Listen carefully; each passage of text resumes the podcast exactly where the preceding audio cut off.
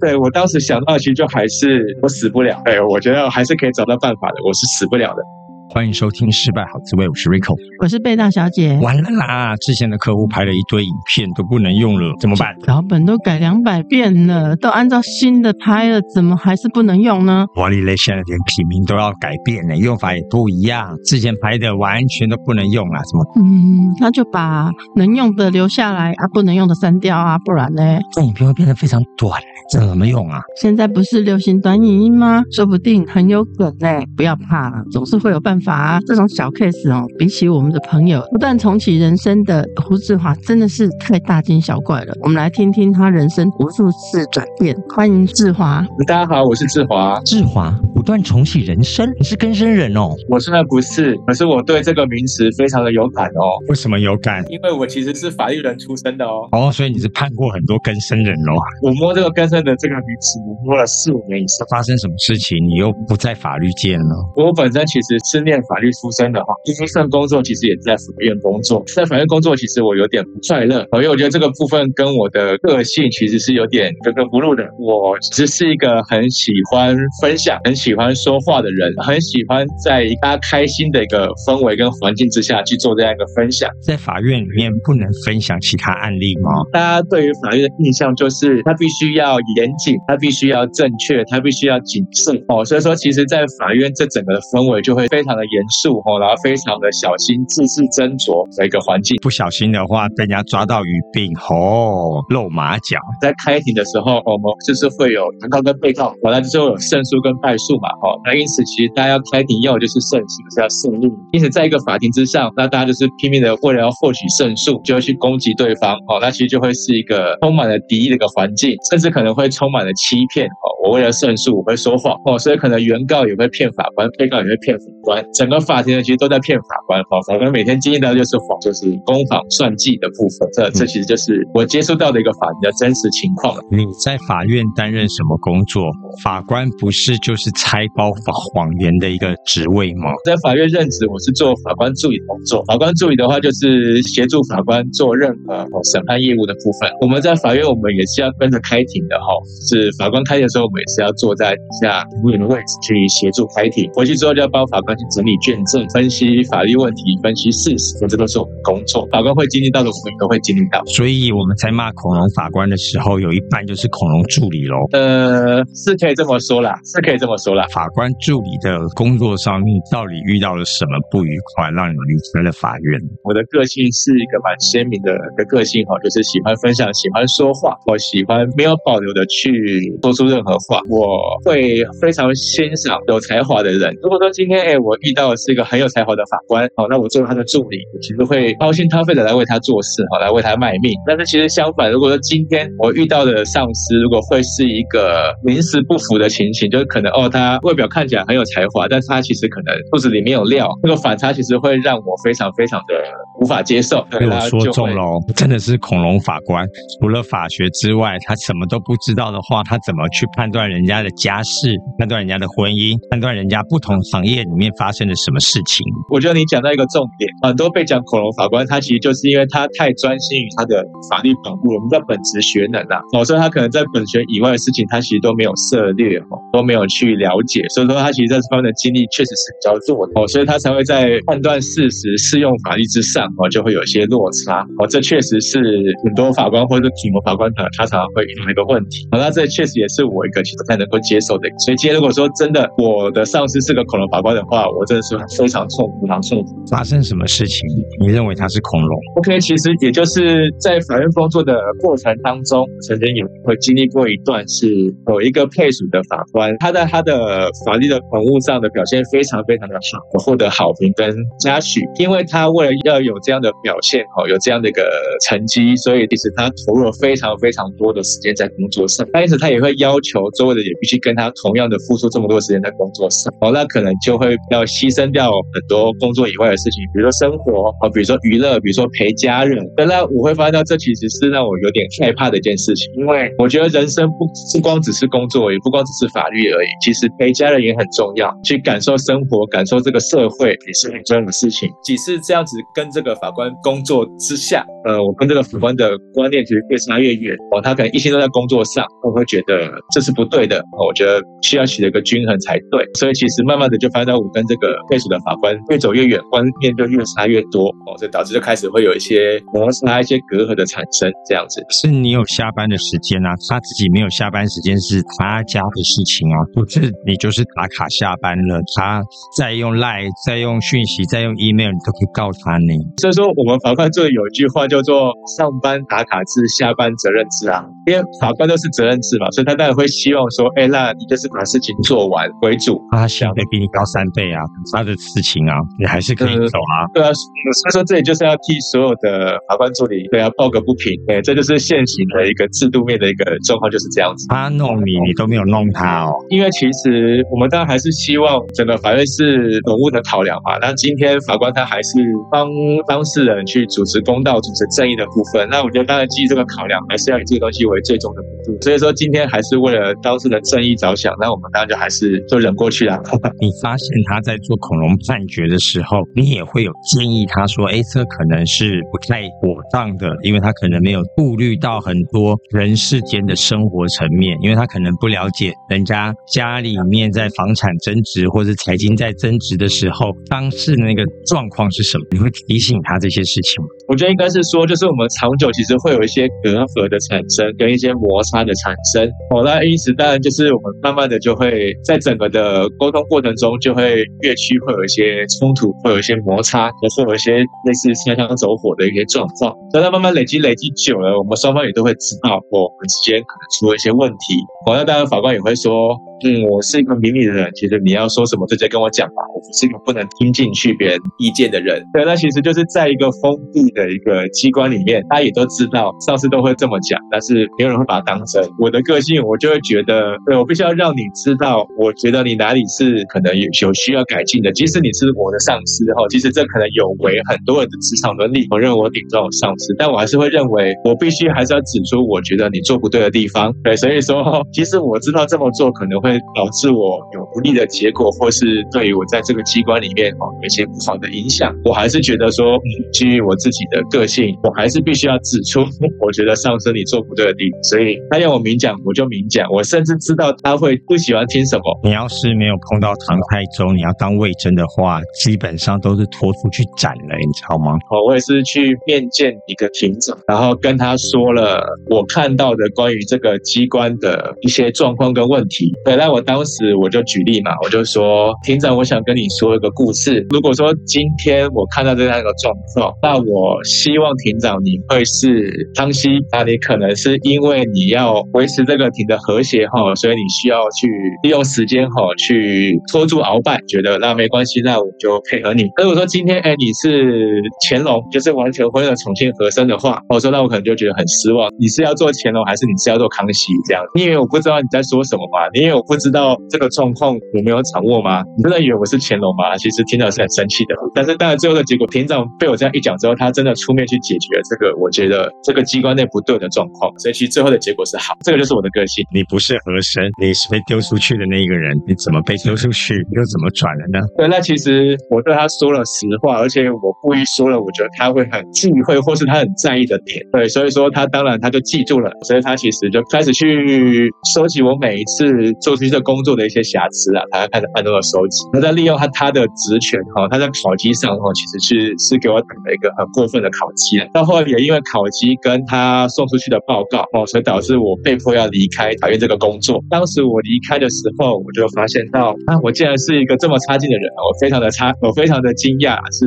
我怎么会是这么差劲的人？那天晚上我就在思考，那我还需不需要走法律这条路呢？这个路真的适合我吗？我个性上我也不适合这个环境，那工作上也我也被否定。了，那我真的还需要走这个路吗？所以当时我看向了我书桌旁边的一个书柜，哦，这是一个四层楼的书柜。我发现到这个书柜里面四层的柜子上面的书全部都是法律用书，然后里面八层都是补习班的考试用书。这个事情其实有点惊醒了我，有点打醒了。我会发现到，哇，我的人生活在这个岁数了，呃，我的书架的书全部都是法律的用书，所以就发现到，哇，竟然除了法律之外，我什么都不懂哎。那这样其实我跟我的上司有什么差别？哦，我的心思也都在法律上啊，法律以外东西我也都没涉猎啊。对啊，你念了四年的法学，再加上工作经验，几乎等于医科念了六七年了。这六七年来，嗯、最后被判决告诉你说，你不能进医学去做实务经验。六七年我在干嘛？那怎么转台啊？当下我就觉得说，我有一种被我所学背叛的感觉，像你刚刚举例那个医学的感觉嘛。因因为我在法院这样子工作经验，然后文职的经验，其实这个东西对我将来的公职其实也是会有影响的。我在考试这一关，其实我我是会被扣分的啦。对，所以我会觉得，其实法律这条路相对来说越发难走。但我其实也有种背叛的感觉，我其实不想再走法律了。当下当然也会觉得，我既然是被评比为这么差的人，那我我不因此就认命吧？我会觉得说，好，那没关系，我自己知道我不是这么差劲的人，我受到这样的对待，而我离开之后，我就不是一个死不了的人。我今天不用靠法律，我相信我还是死不了。所以我就去思考了，好，我今天不走法律这条路，我还能走什么？我会什么？我其实是苹果的重度爱好者。二零零七年第一次 iPhone 上市，我其实那时候我就我就已经拿到手头。我其实是 iPhone 第一代的玩家啦，也因为这个关系，其实我结识了台湾就是蛮早期的一批 iPhone 使用者。我说我们其实很早就在相关的社群啊、使用者聚会啊、跟教学啊，但是那时候就想说，哎，那这个应该会是我喜欢做的，我想要做的，跟我的兴趣。哦，因此我就觉得，那我接下来就是想要走我喜爱的这个苹果产品，哦，或是 iPhone 手机。那我第一个想到那就是去开发手机的城市。到最后我是那个 Angry Bird，就是愤怒鸟，所以就觉得，哦，好，那我想要成为一个新的身份，是我是手机。的 App 开发者，所以才决定去做手机城市的开发者，为我下一个职业。答案出来了，不会被你们家的法官所排挤，因为你都在玩愤怒鸟哈，都在做聚会哈。所以这里我其实可以很自豪的说一下，就是当时你看大概二零零八年左右嘛，我们那时候就办了有将近三百人的一个使用者聚会，同场三百人哦，去租那种国际的大会议室来办使用教学经验分享哦。没想到下班后的活动。竟然成为下一份工作的上班时间。手机开发程式，那也需要有背景专业的。可是你这个六七年都在念法学，哪来的手机程式开发的专业呢？我们大学的时候都是念原文书嘛。那你知道我们法律的原文书是什么吗？中文啊。对了，虽然说对我们的法律大部分是寄售德国跟日本，或是像一些英美或法国的部分。我觉得我们的课本都是中文，因此就等于说我大学四年都没有碰过英文哦，所以我是个。英文很差的人，但是城市的这个语言它是英文为主，对，所以其实我算是比一般人来说，我是更困难学习的，因为我的英文底子非常差，我四年没有碰过英文了，但就还是抱持的那个心，就是我死不了哦，我觉得我今天不靠法律我也死不了，所以其实就是这一份决心跟觉得自己没有退路的状况之下，对，所以我其实比任何人更努力哦，我那时候常常写成是写到有 bug 错了哦，好，今天就先到这边吧，我躺在床上休息，我觉得不行，或者说我想。到解法，哎，我要弹起来继续写，反正哎还是有 bug，运行起来还是出现惊叹号，还是错误，我只好再放弃。然后现在就觉得说，哦，我好像又想要解法，我要弹起来，我一天弹起来好几次，然后后来抬头，哎，天已经都亮。到后来其实我身上长了皮蛇，皮蛇是因为免疫力下降，可是很有趣的是，我是长在大腿上嘛。那时候我还开玩笑说，哇，我好吃亏哦。大家一般长在腰上的话，大家中广男人还可以绕一圈起来还要很久，长在大腿上，我一起跑，他就绕完了，这样对我来说很不公平。那其实就是这一份决心哈，让我半年的时间内，我就已经出师，我就。已经写出两支 iPhone 上面的手机程式了，这样子。哇，又是一个 iPhone 的先锋使用者，又写了 iPhone 的程式，所以你在这个资讯业不到五六年，你也不用人家的资讯系四年毕业，你马上急起直追，泡了一个用皮蛇换来的成本，立刻资讯系毕业。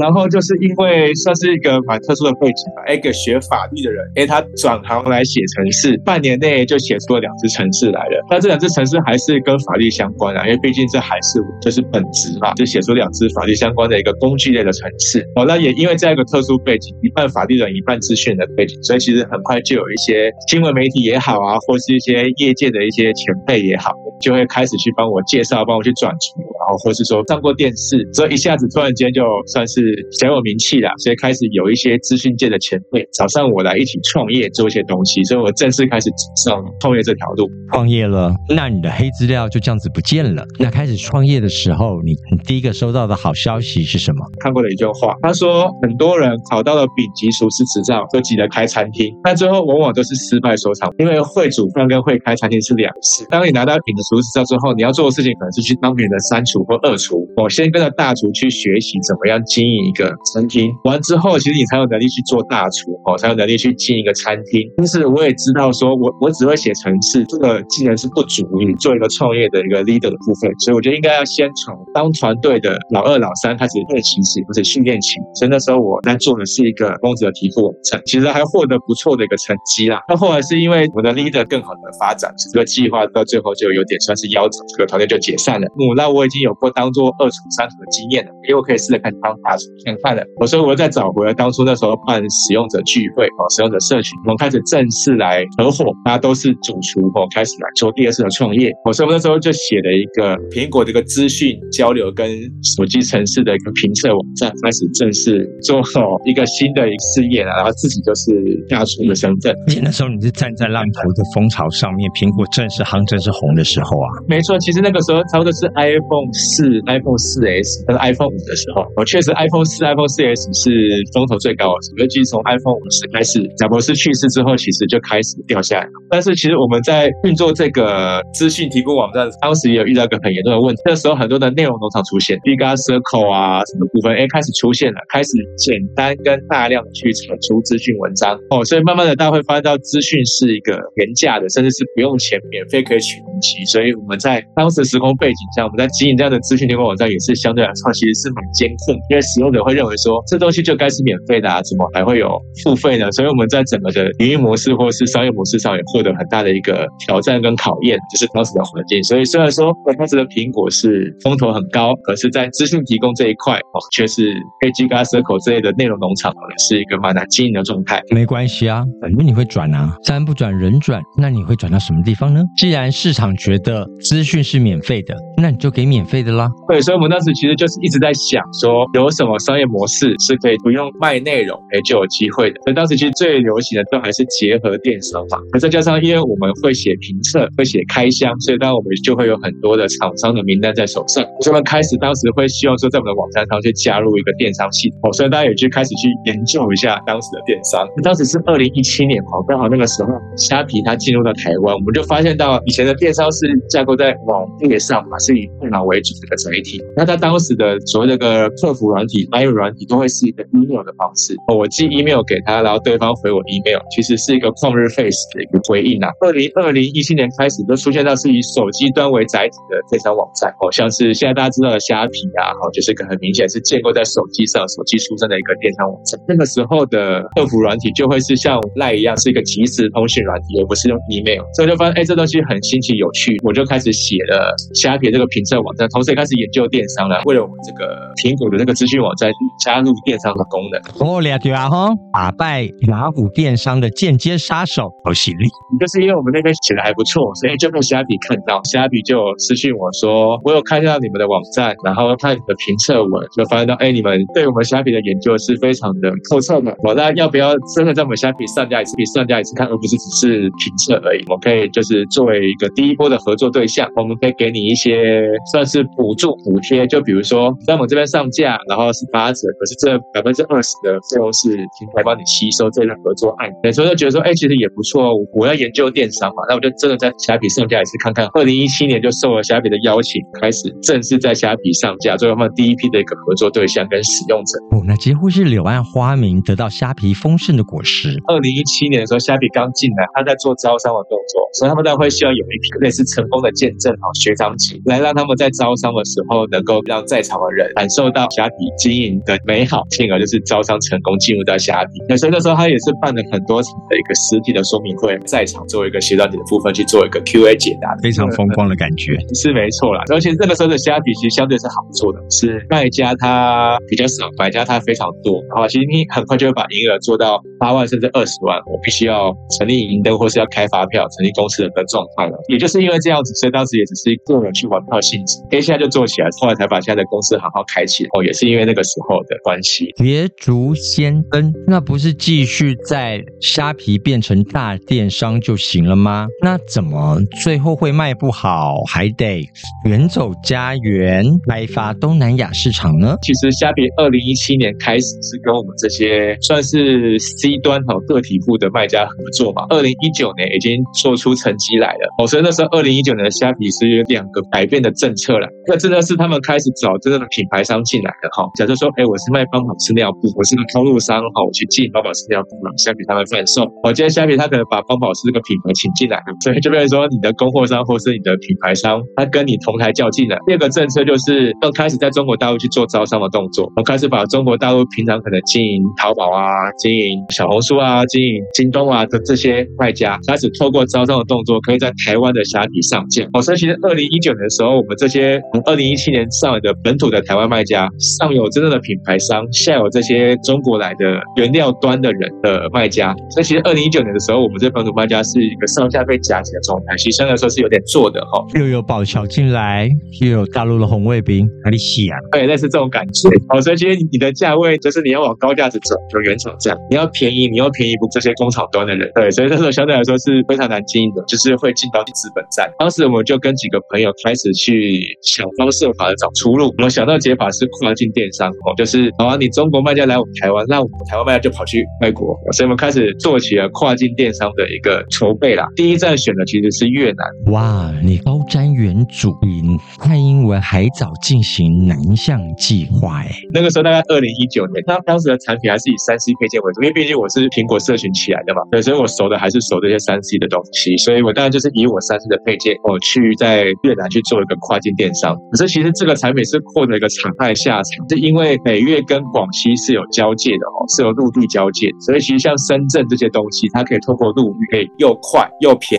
呃，进到越南，而且没有蔡姐姐护航，惨了。那就是我们东西再快也没有他们快啊，因为他们就是生产端啊，深圳啊这些地方。当时我们的海运的价格就是他们的终端售价，那其实我们一毛钱不赚，才有办法跟他们竞争。哦，所以其实在竞争上是几乎是没有优势的。所以我们其实最惨是有连续十个月，我们的订单都是个位数，几乎快一年。对啊，被中国人夹杀了。那怎么办？不要去越南，去杜拜。对，我当时想到，其实就还是我死不了。哎，我觉得还是可以找到办法的，我是死不了的。我们其实，在那边的仓库啊、物流啊的部分，其实都已经串接好。说哦，其实也不是想就这样放弃掉，担心呐、啊。所以说那时候我就想，那我可能开始做转品的动作。有什么商品是可以突破中国人的包围的呢？我那时候就花了一些时间，不管是请当地的朋友帮我去拍摄当地的的市集啊，或是他们的店面啊，哦，他们的量贩、他们的通路，亦或是去研究他们的电商网站 T T 拉扎达啊，或是越南虾皮啊，或是像他们一些很大的三 C 啊，或是生活用的实体店的一个电商网站。我就发现到说，三 C 配件走不通，可是手表，是不是这个东西有可能能够在越南突破中国的包围，有可能会会杀出血路来，就是有利基点，哦，有办法是有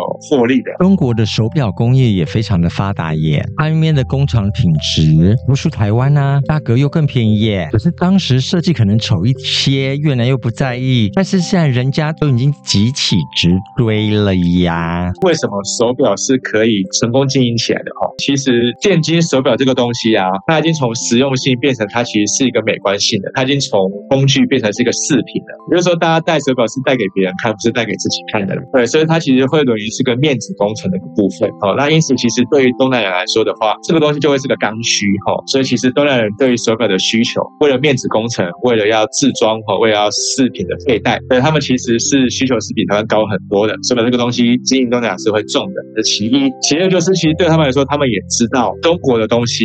是便宜，但是其实 CP 值都不会很高，那是容易坏的东西。那因此他们就会知道有一些消耗品是可以选择中国的东西，哦，坏了不心疼，再买一个就好了。但是手表这个东西，他们不会希望是生产了就坏掉，等他们每次看时间都不准这件事情，所以他们会希望是贵，但是 CP 值要好一点。这其实就是台湾赢过中国大陆的地方了。诉诸我们是台湾的品牌，那他们就会觉得说，嗯，那这个部分在 CP 值上就会比这些容易坏掉的中国的手表来的耐用用一些，才导致我不会每次看手表，因为时间就是错就是不准的情况。那么还是会选择多一点台湾的品牌，我来取代中国大陆的品牌。越南也不是非常落后，有钱的还是非常有钱，大都市也发展起来了。为什么他们那些的百货公司里面还是会进一些劳力士或者一些欧洲或日本表啊？就像你说的，它的品质是可能比中国好，它又怎么样面临这些大厂手表或者是高级品牌手表的市场压力呢？我当时的越南人口是。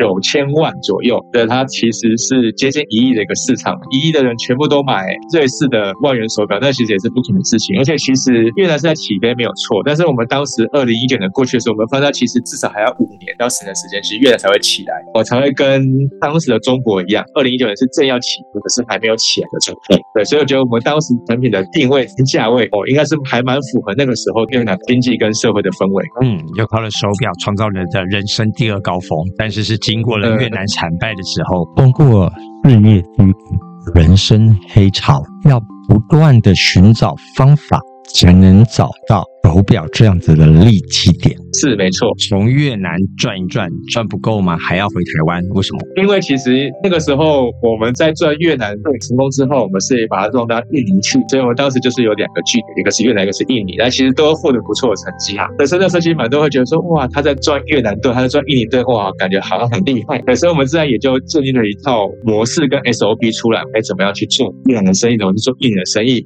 我就想啊，说那既然都已经有建构这些。制度跟 SOP 了，所以我是把这个东西再拿回来台湾试试看，做做看。哦，所以我在台湾这边的电商，我也把它转品，从三 G 转成手表，就变成我其实海内外我都开始正式是专卖手表这个东西了。你应该变成东南亚之王啊，应该去更多的东南亚市场，因为它至少在这个时间点上都还在比台湾或中国还落后一些些啊，它正在起飞啊，第三世界国家。嗯，是没错，因为台湾这边就还是没有放着，其实台湾那部分还是是以做台湾的生意为主啦，只是那个时候在台湾我还是经营的是三 G 配件，之后就决定转成手表了哦，然后开始试着去接触台湾的这些越南跟印尼人，结果就一发不可收拾，有更可怕的一个状况。你在台湾发现了什么样的状况？有点阴错阳差。我那时候其实有一款名表哦，然后我透过 Facebook 投放广告，我一样是透过后台的那个广告管理员要投放，但他一直挡我的广告，因为他说我有歧视的意味。我讲怎么歧视？是因为女表嘛？女表他说这是歧视的意味嘛？所以总之我在后台我怎么投都投不出去。所以我很无奈，我知道在在前台按下加强推广的按钮，有经验人就知道，它是个非常阳春的一个高投放的种，它都不能设定，没办法，就只好这样子一个笼统含糊的就投放出去了哈。我就没有去筛选掉繁体中文这个语言，结果我隔天睡醒，我就收到了近三百则的一个私讯，这三百则私讯全部都是来自于台湾这些新住民，越南跟印尼人，就发现到哇，是对台湾的新人说都是刚需，是他们主动找上我。我还记得这个不夸张，我跟一个朋友那时候也是约见面要聊生意，整个过程大概两个多小时，我的手机简讯没停过，但是那个 Facebook 粉丝团的那个私讯啊，都是新住民一直在问手表，一直在问手表。那最后我朋友火了，我朋友说：“你先回去，等你那个之后我们再约。”对，手机没有停过，等等等等等等等等等等等。哇，好开心哦，甜的声音耶！那时候其实短时间我们就创下了销售破万只的记录。一路听着你的故事，你从法律人转了好几次弯，变成了资讯人。资讯人又变成了电商人，电商人后来又进军了东南亚市场，再红回台湾。这故事表面上听起来风风光光，其实他所有的转弯都是被迫一个无奈。每一次的失败，都对自己说些什么话？当时其实我离开法院之后，到后来给我有今天的成就之后，其实很多人就说：“哎，那你要感谢这个法官，这个法官是你的贵人。”哎，我觉得这句话我不能够接受，我觉得这就是个屁话。为什么呢？因为我会觉得我能够有今天这样子的情形啊，或是这个。这样的机遇，是因为我觉得我自己死不了，我是靠我自己。如果我觉得我今天没有这样的决心，或是这样的一个毅力的话，我觉得我早就死掉了。所以我会觉得我是靠我自己，跟这个贵人一点关系都没有。明明知道你忌讳什么，还是硬要提，或是说今天我发现到我不欣赏你，我可能装都装不出来，确实是我需要改进的地方，或是我的缺点。我也会认为说，哎，今天在法院的这一段机遇，好的，可能也不能够那么明确的去判断是谁对谁错，哦，就只能够说两个不对的人在错的时间点相遇了吧。那法院工作上是受雇，哎，我也做过创业团队的老三、老二的角色，我也做过创业团队的老大的角色。到后来，哎，我自己来经营电商，我是一个独资商号啊，所以我也做过艺人公司的，我算是一个。受足了受雇，然后团队老三、团队老大跟艺人公司的一个经历啦。有学弟问我说：“哎，学长，你过程中你转换这么多次跑道，到底有什么东西是你喜爱的？哦，你的兴趣这么频繁在转换，而且都差这么多，到底哪个东西是你喜爱的？”我是说，说二零零四年的十大热门行业，在二零一零的时候，哎，都被取代掉了。我们所知的 YouTube 网红啊这些东西，哈，之前其实都没有的。这个代表你今天哎高中毕业了，你进了大学，念四年，研究所念两年，六年的，出来之后，你可能会遇到就是你的所学社会上你不需要了，那怎么办？那就是学啊，不懂就学啊，学会了就去做它，去迎合社会的需要啊。对，所以我觉得第一个语录就是：成功者总是不约而同的去迎合社会的需要。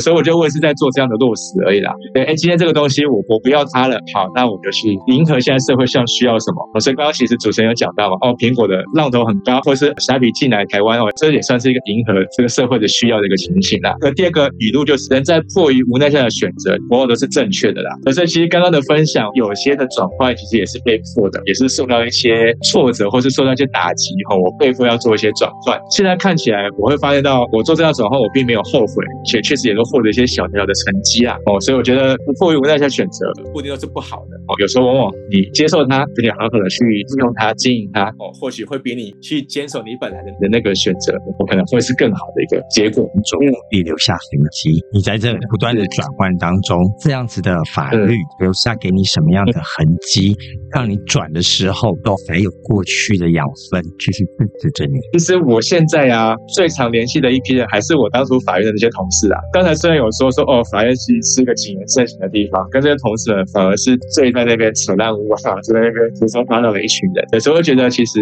我走到现在，我还蛮感谢他们的。对，虽然说他们现在还待在我们最讨厌的法院里面，但是他们就是我最好的朋友。到后来你看，像资讯什么的，现在其实各行各业多少都会需要用到一些资讯的资源嘛，公司都会想要去开发 App 啊，开发程式啊等等。那虽然说 OK，我还没到很专精，还没没有到大师的程度，可是至少我们公司要请工程师，或是我们要外包这个开发的案子给别人的时候，我是有能力可以跟他们对接的，是有能力可以去辨别他们说的话是是真是假。对，所以我会觉得，虽然说法律、资讯到后来电商哈是如此南辕北辙、差异很大这些技能，可是我会觉得说这些技能都让我在跟更厉害的人对接或是接触的时候，我有能力去跟他们沟通，我有能力去跟他们做更好的一个合作，所以会觉得这些技能不是白学的，而是丰富我人生的每一个阶段。因此，其实要拿掉任何技能，我都会觉得很后悔跟不能接受的。谢谢。节目的最后，我们一起来听五月天带来的《第二人生》，我们下次见，拜拜。